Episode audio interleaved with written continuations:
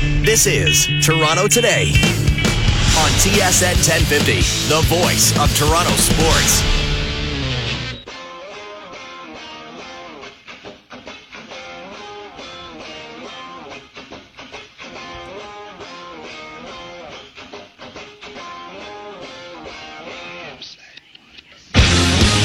Look at that. It's noon on a Friday. The weekend is upon us. Toronto today. Mike Hogan in for Gareth Wheeler. Scotty Max in at 1 o'clock. Coming up this hour, we have Richard Griffin from the Toronto Star, one of our TSN baseball insiders. He'll join us at 1230. Eh, 10 or 15 minutes from now, Kristen Shilton will drop by, who covers the Leafs for TSN 1050 and TSN.ca. And the other great thing about Friday, it means it's Friday night football. And the man who, uh, I guess, kind of has to be the ringleader of the halftime pregame circus, Mr. Rod Smith from the CFL on TSN, joins us now. What's happening, sir? Hoagie, it is always great to hear your voice, especially talking Argonaut football. Uh, good to be on with you. And yeah, ringleader is a good description. Um, uh, I can think of a few others, but uh, it's like herding. it's like herding cats.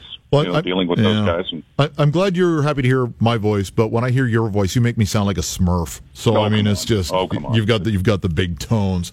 Um, before we get into the Argos and the stuff going on on the field, I, I would be remiss if I didn't ask you your thoughts on the new commissioner.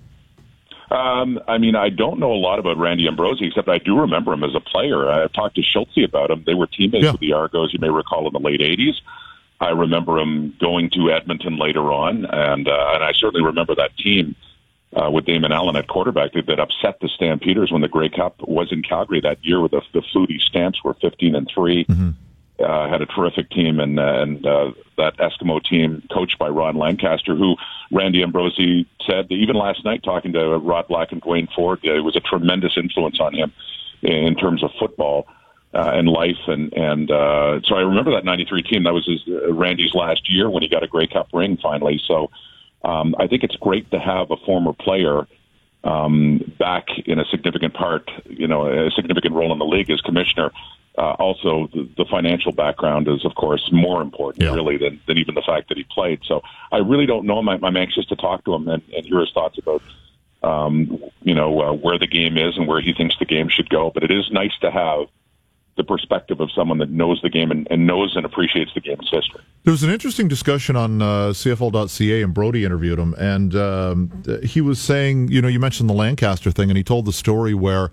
Uh, as he was wrapping up his career, Ron Lancaster said, "Look, you're going to be a president of a company someday. Right? I'm going to call you and I'm going to tell uh, tell you that I told you so." And uh, on his first day of the job at AGF, uh, as the president of AGF, he gets a phone call and they say it's Coach Lancaster on line three or whatever, and and he picks up the phone and goes, "Hey, Coach," and it's Ron Lancaster. He says, "I don't have much time, but I did want to phone you and tell you I told you so." Isn't that something? Yeah, that's a, that's a, and that's a perfect Ron Lancaster story as well. Um, and that, and you know, and for people that don't know or remember, I mean, people may remember Ron Lancaster, the coach. This is also one of the greatest players in yeah. the history of the game, and and if you understand and appreciate and respect the game's history, I mean, that's pretty awesome. Uh, you know, to, to hear from him in that capacity all these years later, I, I, it was a wonderful story. I don't know if there's a guy like this, and we're, we're kind of getting off, off the beaten path, but I don't mind because I, I'm, I'm interested to see if you have one of these guys in your career. Uh, but for me, it was Ron Lancaster.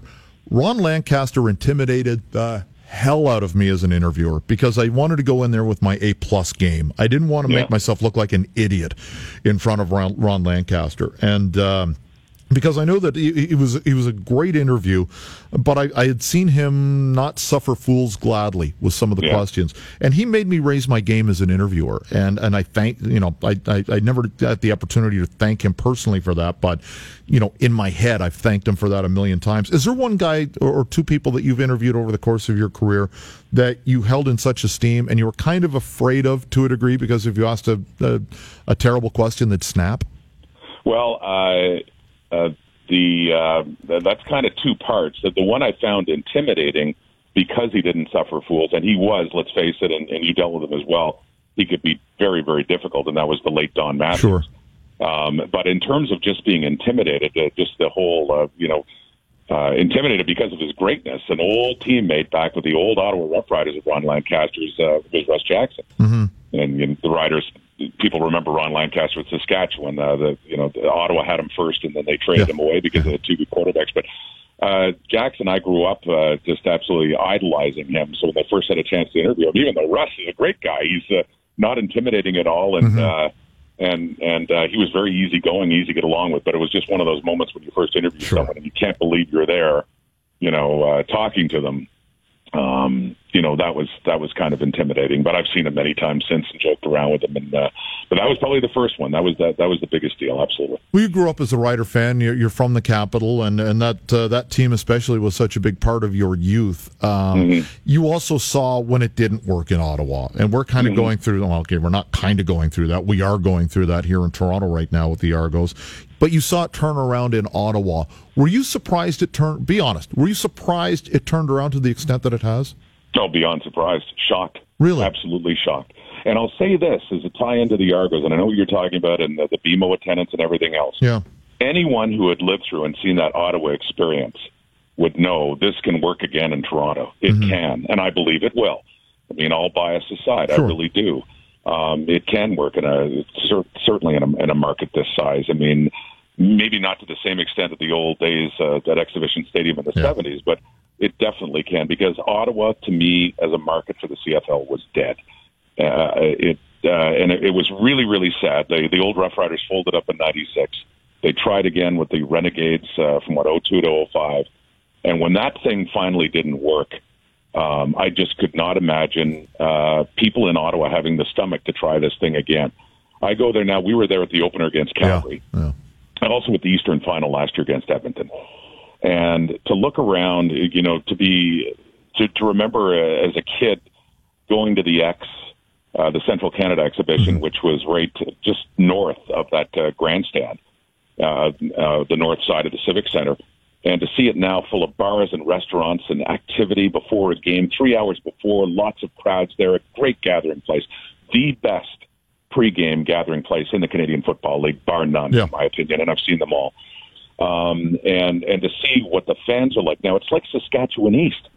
I mean, there was there was palpable anger about some of the uh, calls made uh, in the game against Calgary in the season opener, and yet it was even despite the anger of the fans, they were so engaged, so rowdy. It was a good thing. It was it was a good feeling. I I'm not used to seeing or hearing Ottawa like that before when I grew up, and and um, it was beyond a flashback to the '70s. It was it was better than I've ever uh, uh, seen Ottawa football. So if if something like that can be resurrected with the right people in charge, I have no doubt it can be done in Toronto as well. Rod Smith joining us, the host of the CFL on TSN panel, and uh, of course Friday night football tonight. Tomorrow night, the Argos are up uh, in Ottawa to take on the Red Blacks. How do they win? How does Ottawa? How does uh, sorry Toronto win that game?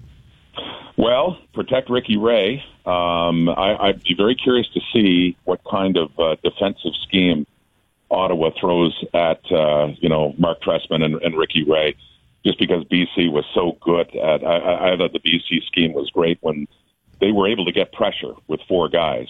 You know, with uh, you know they didn't blitz a lot and they they were in zone coverage and they, and they did even though Ricky had he still had good numbers, but the ultimate number is, you know, the, the amount of points you generate. And I thought the Lions did a terrific job after what they saw on film against uh, Hamilton when, uh, boy, Ray looked spectacular. That whole offense did. I mean, yeah. they should have had more points at the board. So, um, giving Ray time, um, I think defensively, uh, Toronto looks so good, so much better than they did last year. I mean, I love the personnel changes they've made. I, I, I love what they're doing. despite their loss to BC, that was more Lions in the fourth quarter, aided and abetted by a turnover as well.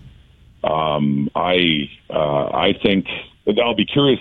I'm probably more curious to see that Argo defense contends with Trevor Harris and uh, and those receivers. I mean, that's uh, that's a very good offense. But I think if Ricky Ray has time, like he did, you know, to make sound decisions uh, like he did against Hamilton, I think this could be a very interesting football game. I'll be very curious to see which Argos show up. Not that they were, I'm not suggesting they were horrible against BC, but they were just so much better, so much more effective against Hamilton.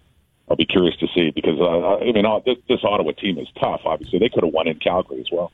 I, I'm in, I've been really impressed with the defense, and that has surprised me so far. Um, yeah. You know, with Josh Mitchell, Mitchell getting hurt in the secondary, they're down to uh, eight new starters on this team, but they're all veterans. So it's you know the oh uh, Marcus Ball's coming back. That's interesting. Oh, yeah. here's Bear Woods.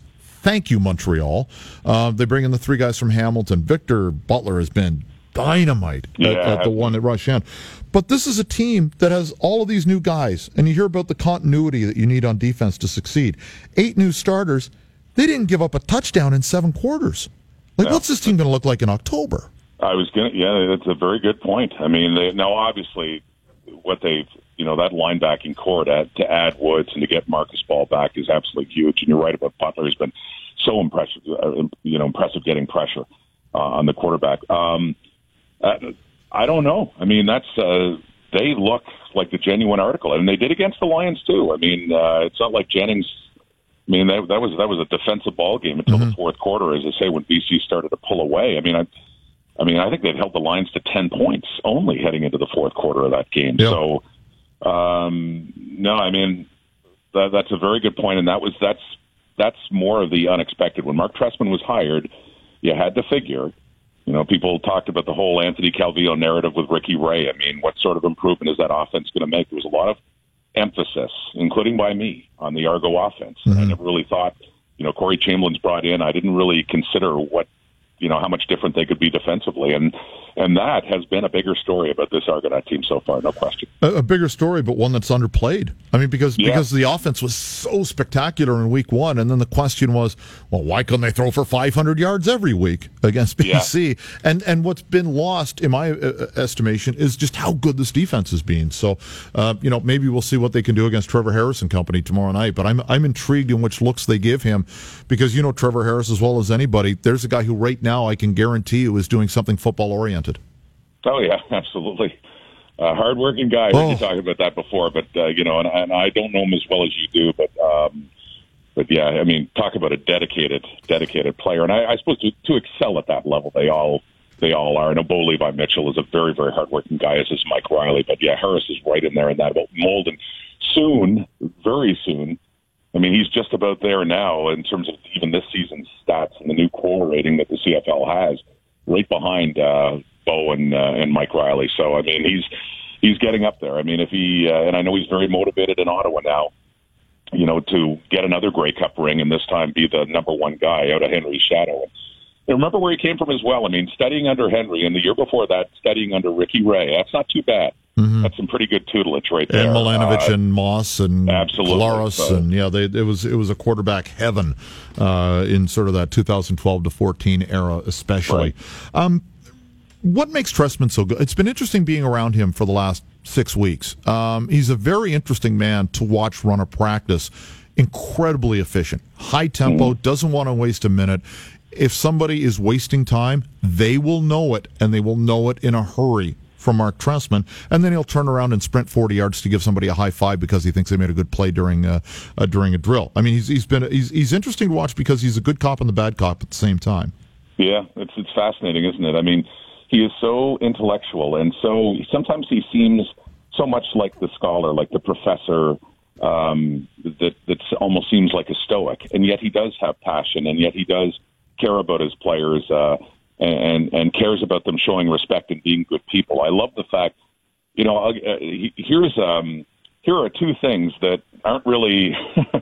they're not really at all similar, and yet in a way they are. One is, I mean, if he expects a receiver to run an eight yard out, it's not seven and a half, and it's not eight and a half. It is 8 mm-hmm. He expects absolute detail and precision, and he also expects everyone to be standing for the national anthem. He expects them to be respectful, yes. in line, know, to be to be orderly, in line, and it's that attention to detail uh, and showing respect, uh, not you know for uh, and for your teammates as well. I, I, I think is a great thing. I love the attitude that he's uh, that he's instilling, and it, it's what he did in Montreal too, and it worked for him. Here's the and, here's uh, the, here's the one thing that I've loved about him so far, and you would love this as a, as a football geek, like I know you are, and I use that as a as a term of endearment. Um, you can ask him a, a, fairly mundane football question, you'll get a fairly mundane question, uh, sorry, answer. If you get into the minutia a little bit, oh, does he like that? We we talked earlier this week, and it's for a piece that's going up today on Argonauts.ca about guard play. Mm-hmm and what makes a good just, just guard. guard play. Just guard, not center, right. not tackle. Right. You know, do they get lost? Is the old theory of if a guy doesn't have great feet and you can't play him in space, you you just move him inside and let him brawl. Is that mm-hmm. ancient history now? And boy did I get good answers. Oh, he just he'd love to talk about that, and and you know that's that's who he is. He loves the minutia of the sport, and if you can get him going, that's that's where I've received my best answers so far from him. Is uh, you know you get the day to day generalities that you have to ask in the in the job, but when you mm-hmm. get into it and scratch the surface a little bit, oh man, does he love that? Well, he's very precise, isn't he? And he and he absolutely he, his answers are very well thought out, and and as I say, you can definitely see and feel that intellectual approach to it. But it, it, I can only imagine a conversation between you two, given your passion, uh, knowledge for the game. I mean, you, you must have been like a kid in a candy oh, store. It's awesome. So it's awesome. Yeah, well, um, great. Good one tonight, Calgary and Winnipeg, and uh, hopefully a better one tomorrow night, Toronto and Ottawa, and uh, also tomorrow as part of the doubleheader, you've got Hamilton and Saskatchewan. Uh, good luck controlling the crowd tonight, uh, as far as the three amigos on the set, and uh, we'll be watching. Thanks for doing this, pal. They're always fun. Always fun talking to you too, Hoagie. Thank Thanks, you. Rod. Appreciate it. That is uh, the one and only Rod Smith. Sorry, that's the one and only Rod Smith, the voice of God uh, on the CFL on TSN. Just uh, man, what a broadcaster, and uh, always fun talking to him. Rod's it, the great thing about Rod, and I use the term football geek with affection. You can mention probably any playoff game or any big game, or sometimes just random games going back to like 1970 and you go, remember the uh, the playoff game between uh, the Cowboys and the Vikings in 1978? And Rod will go, oh yeah, it was 13 to four at halftime, and, and he'll start rattling off stats and what the final score. He is insane when it comes to recall for football. So, uh, and that's it's the NFL, it's the CFL, it's the CIS. Like he is just a fountain of football knowledge, and it's always great to uh, sort of diving into things with him here on TSN. And uh, we now move from uh, football to hockey. And uh, she was a bit of a, a, sort of a seer last year because she was able to see the future with Mitch Marner and did it perfectly. When some people were saying, I don't know if he's ready, he's a little small, it's going to be tough. Kristen Shilton, our TSN Leafs analyst, dropped in and said, No, there's something about this guy this year. So, who is it this year?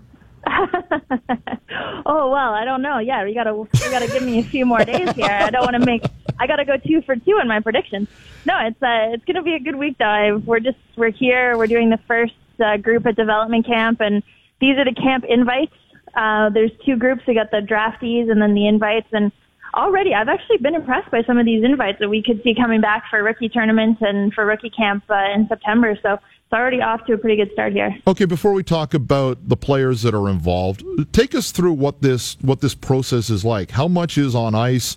Uh, what's the scrimmage process? Are there drills? Is is there video work? Exactly what are they doing? Yeah, I mean it's a little bit of everything. They try to show the players, you know, what they can expect at the pro level in terms of the commitment that they have to make to their bodies, whether it's in the gym or in the kitchen. There will be, um, you know, some cooking classes, some uh, you know, some instruction on how to sort of take care of yourself when mom and dad aren't around and when you're sort of on your own, which a lot of these kids, 18, 19 years old, they haven't experienced that yet. So there's that aspect of it off the ice.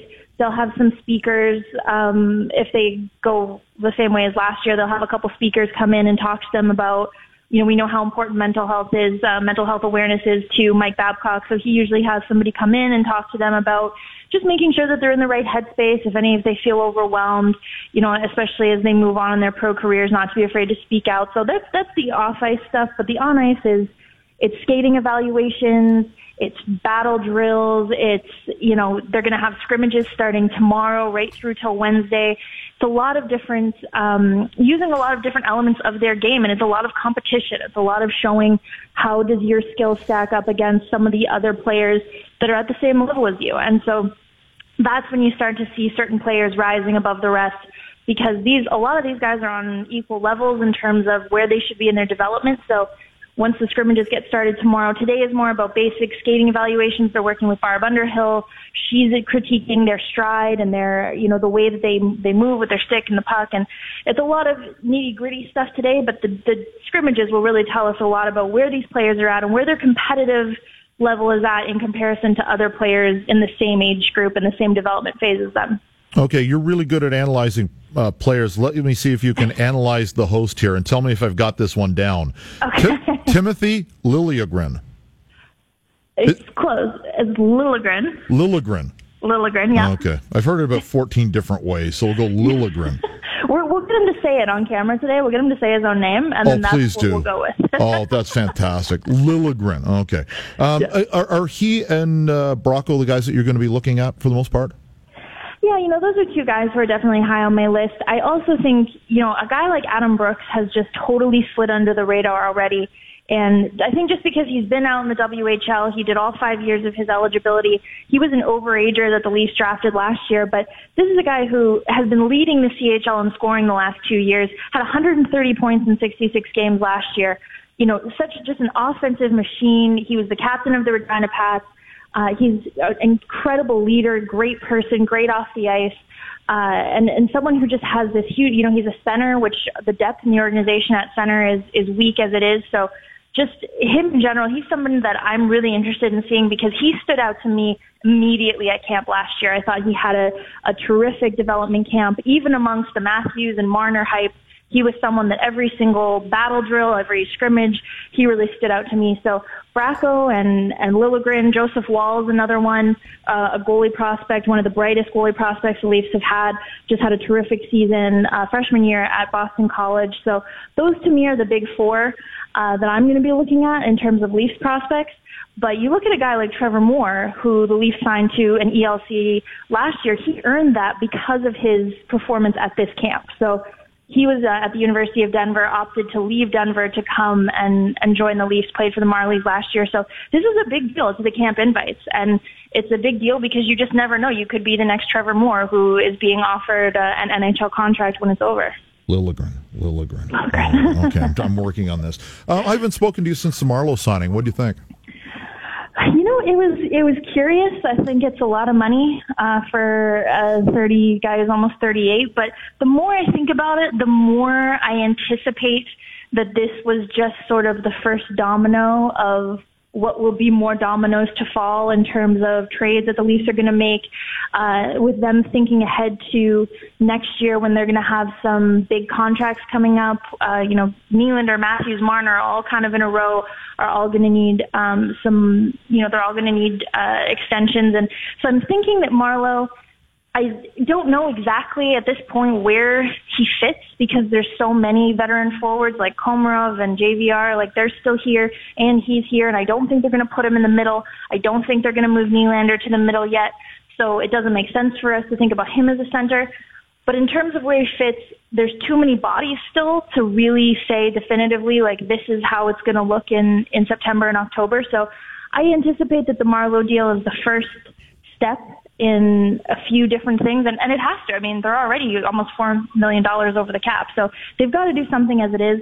But I think how much I like this or how good I think it is for the Leafs is really depends on what they do between now and September and then where he slots in uh, come September because I think he can contribute. I think he can still um, you know, this could be a fountain of youth, as Mike Babcock said, for Mm-hmm. him. But there's really, in, in terms of it being good business, there's still a couple different things the Leafs need to do. They need to move JVR. They probably need to move uh, Komarov as well. So we'll see uh, what they do over the next couple of months. And finally, the uh, the they brought in Moore and Hainsey to replace a couple of outgoing veterans. Is is that uh, spinning their wheels? Is it a slight improvement, a slight decrease in talent? How do you read that? I think it's it's a stopgap. It's you know I don't know that they would need to make that Moore signing if Frederik Gauthier hadn't suffered that really terrible injury that'll keep him out till November December. I'm not sure. Like I think with where Gauthier was at, I mean his skating had improved so much, and they really liked him when he came up for about I think it was about 20 games maybe last year. Um, I think he was their 4C. You know, he was sort of penciled in there, but because of that injury, they needed something cheap or they needed someone cheap. They got that in Dominic Moore for, you know, one year, million dollars. I mean, that's a great deal for the team. And it is. It's just sort of a stopgap until you figure out where you're at with Gauthier. Uh, certainly you don't want to be hindering the development of a former first round pick that has every, you know, that they have every intention of moving into the lineup going forward. So that's just, you know, he'll be here for a year. And if he needs, you know, if the worst happens and he needs to come back for another year, if he has a good season, uh, you know, you can always do that. Hainsey, uh, you know, I don't see him as a top 4D. Lou Lamoriello thinks that that's what he's going to be. I'm just not sure what that will say about the Leafs D in terms of their development. If Hainsey is still able to take a top four spot. I think that they have some good prospects coming up. They have the couple players they signed from Sweden. You know, they still have Connor Carrick. They have, um, you know, Gardiner and Zaitsev and Rielly. So if those, if guys who in their top four are now getting pushed down because Hainsey's coming in at 36 years old, I'm not sure where that puts the development of some of those younger players, but I guess we will see uh, how it all shakes out come September. It's certainly uh, some question marks still in terms of whether Travis Dermott's ready, whether he can make the jump to the NHL, whether he would be, you know, whether he'd be fighting like a Martin Marincin and Alexei Marchenko who are still there. You know, there's like $3 million tied up in those players as well. So, uh, and they didn't play very many games last season. So the Leafs do have some decisions to make on the back end as well. But where Hainsey fits in, uh, I think it's a similar situation, just sort of a veteran presence to balance the young players. He's a versatile player, plays left, plays right, so he can do a lot of different things for you. But his age and his foot speed certainly will uh, be under the microscope, at least at the beginning of the season, until we see how he fits in. A pleasure as always. Enjoy the rest of camp, and next week we will discuss who the next Mitch Marner is. Absolutely, we will. Sounds good. Okay, thanks, Kristen. Be well. That is Kristen Shilton joining us, TSN 1050 and TSN.ca. Maple Leafs reporter. Rich Griffin drops by next as we continue with Toronto today here on TSN 1050.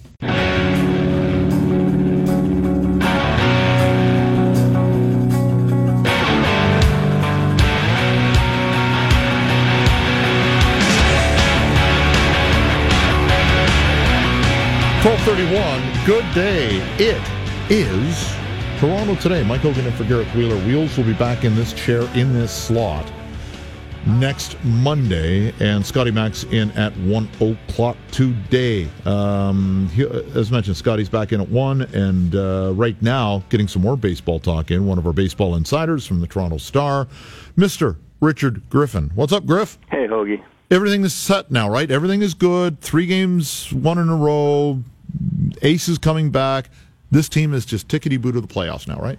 Well, I, I wouldn't go that far, but I would say that uh, with Aaron Sanchez coming back, and if Marcus Stroman's uh, finger holds up, uh, if the whole conspiracy theory uh, with MLB looking to uh, blister their way through Major League Baseball's uh, starting pitching, um, which is seems to be Marcus's theory, uh, I think that that deepens the bullpen with Joe Biagini going back into a role that he's more comfortable, more familiar with and Joe uh, Joe Smith coming off the DL, and with the job that Danny Barnes and uh, Ryan Tepera did in the setup role for Osuna, and with Osuna showing that he can go three straight days and, and be effective and get saves on three straight days, which in the old days was was nothing. I mean, mm-hmm. Mike Marshall would go uh, seven days in a row and pitch multiple innings on five of them. So yeah.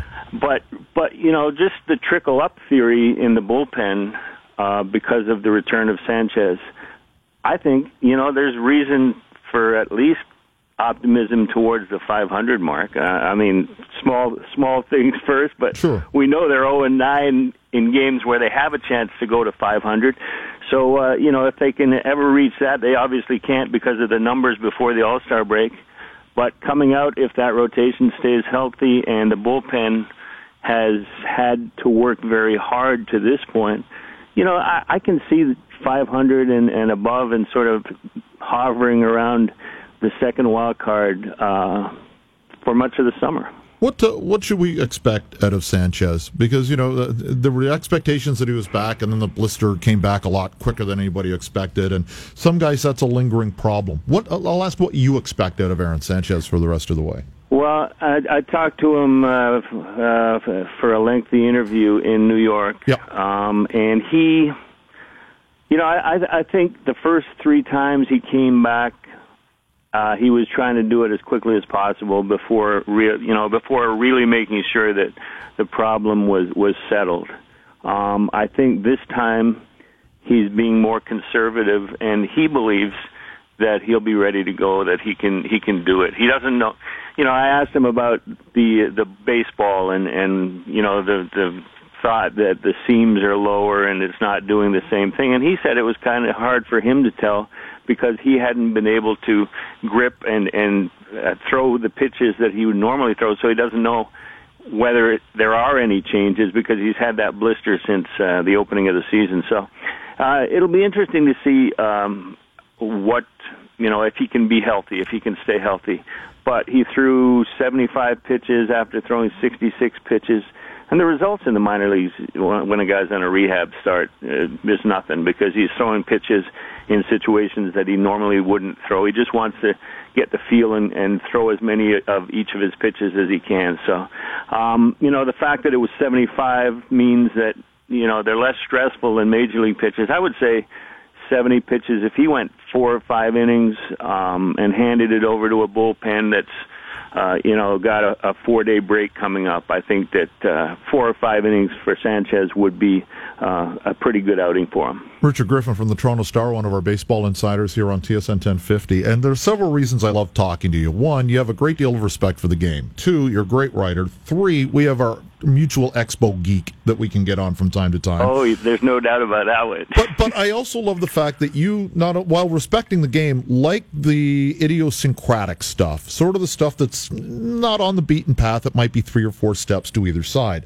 Um, so you will remember the blister cure that Mose, uh, Moises Alou used. Oh yeah. Um, for those who don't know the story, what was it? And did you ask Sanchez if he prescribed the same theory? Well, I, I think that uh, you know Moises uh, is more old school uh, than than Aaron Sanchez would be, and uh, you know I think they'd be throwing baseballs out of play after every pitch if if that was Sanchez's cure, and, and it was uh, basically urinating on your own hands. He peed on his hands. Yeah.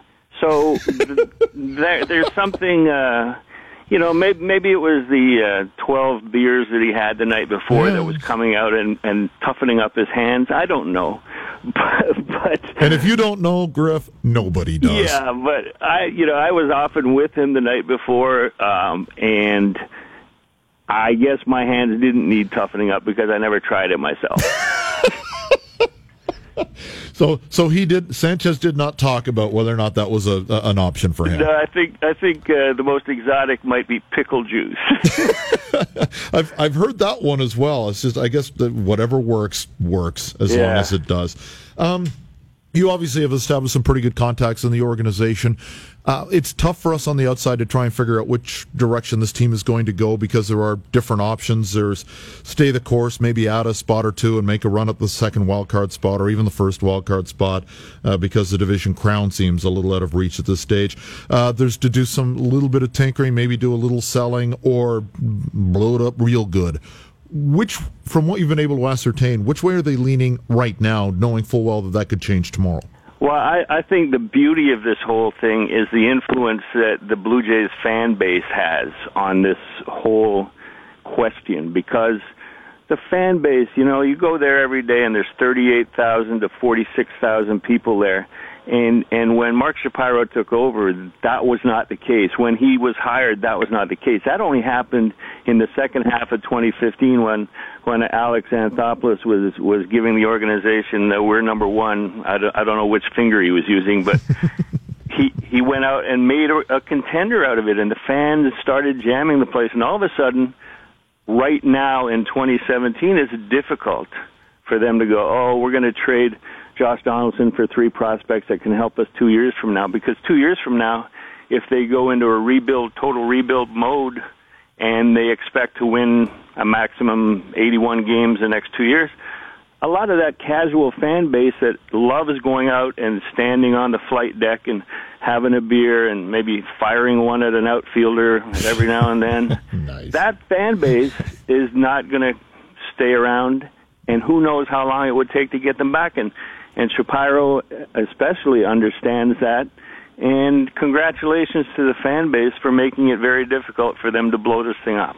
But you're saying that maybe, as great as the fan base has been, and as great a story as that for the you know financial ramifications with the club, that maybe it could help them long term because it might be an opportunity to you know cash in big on Donaldson. Well, I, I personally I would not trade Donaldson mm-hmm. because next year is going to be a very important transition year. You look at, I think Baseball America just released their top 100 prospects uh, in Major League Baseball. And with 30 teams, you, you expect to have three in the third if you got a good organization. Jays have four, and they're position players. You've got uh, Lourdes Gurriel, Anthony Alford, and then the two guys who just got promoted to Dunedin, uh, Bo Bichette and Vlad Guerrero Yeah. So next year is a very big transition year, and I would not sign Josh Donaldson to a a contract that with an annual average value of 30 million for 5 years or whatever because of his age because you never know with injuries and because that very rarely works out.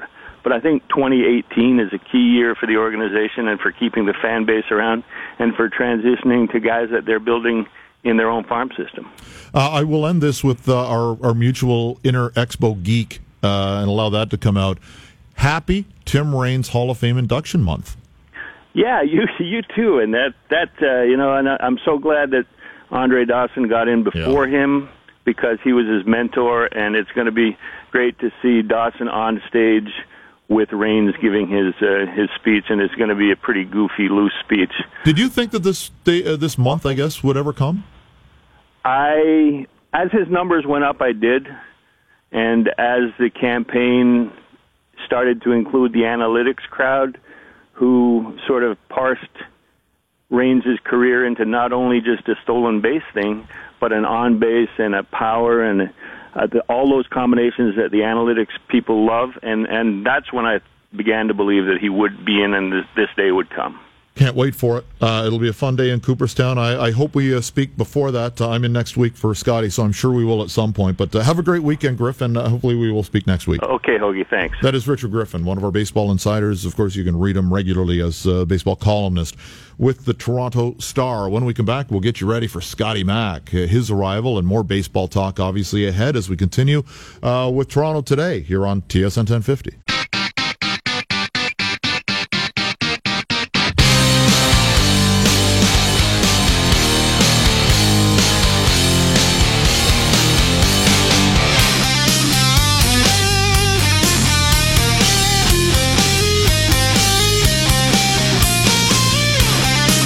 Twelve forty-seven. This is Toronto today on TSN 1050. Mike Hogan in for Gareth Wheeler, and the Wheels will be back in this slot on Monday morning at eleven o'clock. Scotty Mack in at one o'clock.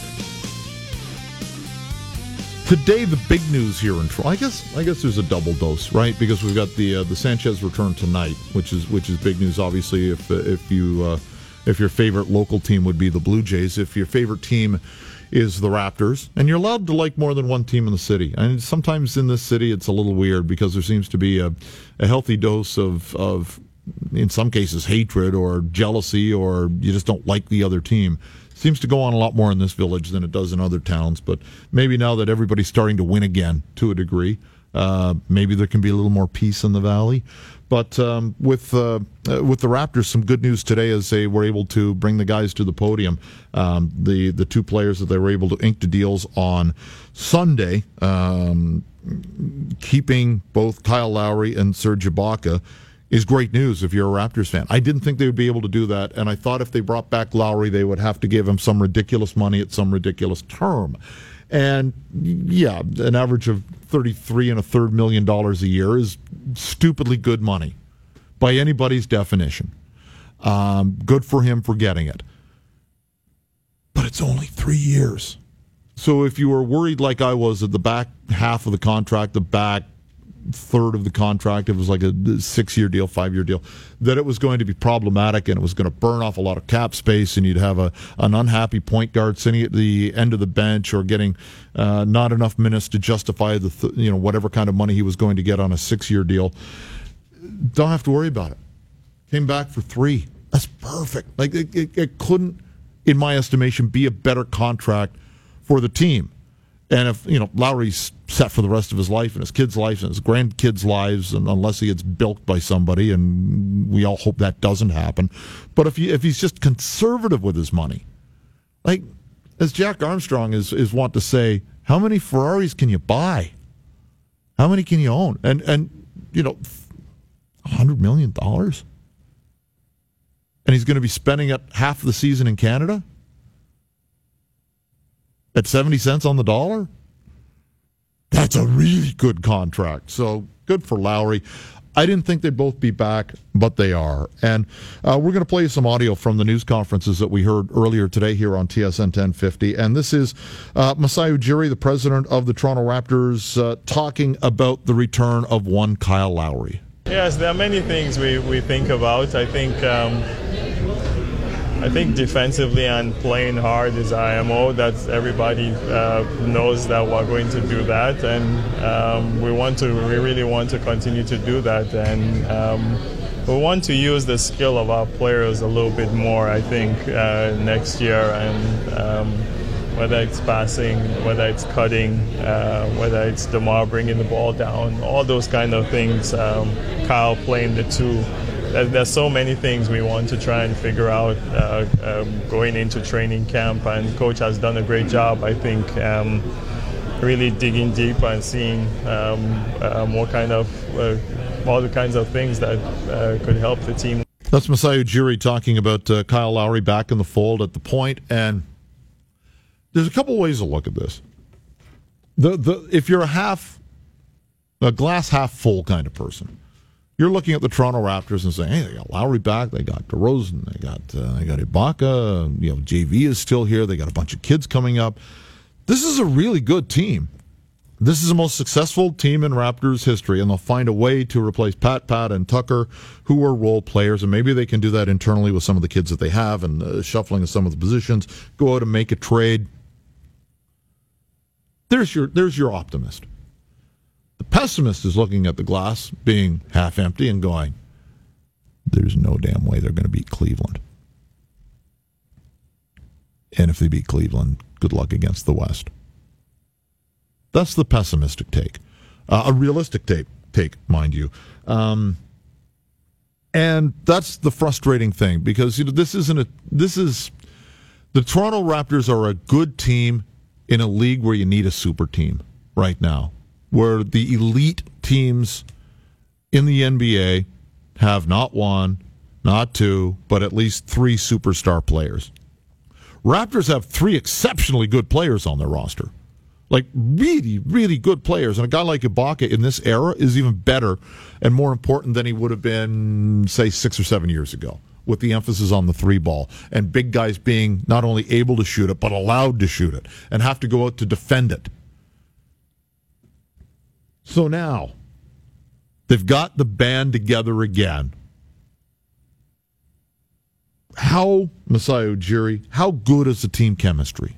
We've done all kinds of studies, whether it's players, whether it's draft coming up, whether it's um, um, the landscape of the NBA and um, the Eastern Conference, all those things. And uh, you never know where these things go. I think we all we are trying to do is set up ourselves uh, to try and be competitive, to uh, put yourselves in a position to maybe compete for a championship. And um, it, all is based on you know um, the team chemistry, all those things coming together. So um, hopefully um, uh, we can um, we can start this three years on a good note. That is Serge Ibaka, or sorry, that's uh, Masai Ujiri. We're going to get into Serge Ibaka here in a couple of seconds. And the good thing again, again is for Raptor fans, I think that there was a little hesitation about where this team was going to go. And, you know, Jays fans are going through that right now. We talked about that with Rich Griffin.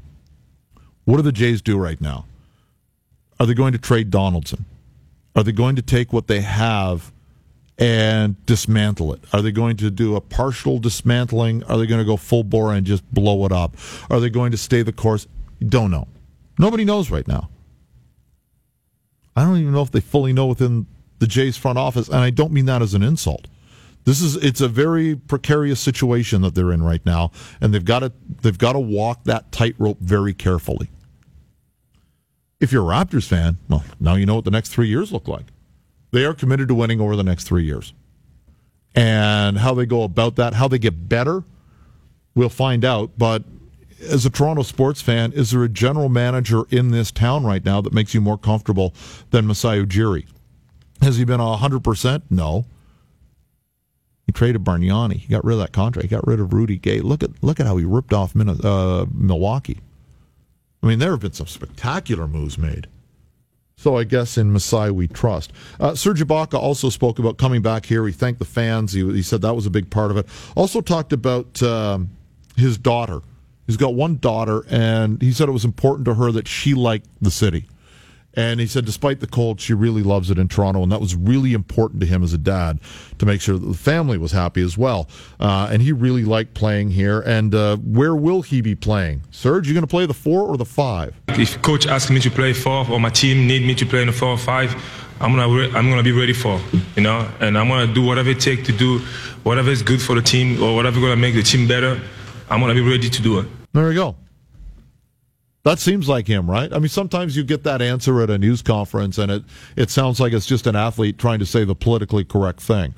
But when Ibaka says that, it, sounds like he means it. I, I don't think he cares if he's playing the four or the five. I mean, that's just that that's how you line up, and obviously that's going to change over the course anyway. Uh, and it depends on the matchup, how he's going to play that person, and if that means okay, I'm going to play a little tighter to the basket and defend the rim and uh, play with my back uh, to the basket for the most part um, that's fine. Or if he needs to get out, if he's covering somebody a little bit smaller, somebody who can shoot a little bit better, uh, where he's got to be concerned with the perimeter defense, well, that's the role he's going to play as well. And why is he back? Well, they have unfinished business. I think it will be it will be a big difference because uh, I spoke with Masai last time. I feel like uh, we have unfinished business, you know, and uh, it's always uh, very important for the team and players to have training camp together to start everything together you know? And uh, i'm not going to get excuse about that but i feel like uh, like you said if we, we started training camp together everybody healthier with kai and uh, i think it, it can be a lot, a lot, a lot better than uh, what we did uh, last year. And like i say again this is why I'm here because I feel like we really haven't finished business. There we go. That's Serge Ibaka. I can't tell you how elated I was on Sunday when they brought both of those guys back. I didn't know if either one of them would be back. I assumed Lowry was gone. I didn't want to see him sign a seven, uh, six year contract here. Just didn't want it to happen. Him back at three years, Ibaka back, period. Oh, I was a very happy man to see those. Uh, that's going to do it for this program. As mentioned, Wheels is going to be back on um, Monday at 11 o'clock. Uh, Scotty Max coming up next. My thanks to Keith Bauer, our technical poobod today, to Sean Lavery, our producer today. And thank you to you for listening. I'll be back in next week for Scotty Mac, but the man himself is up next here on TSN 1050.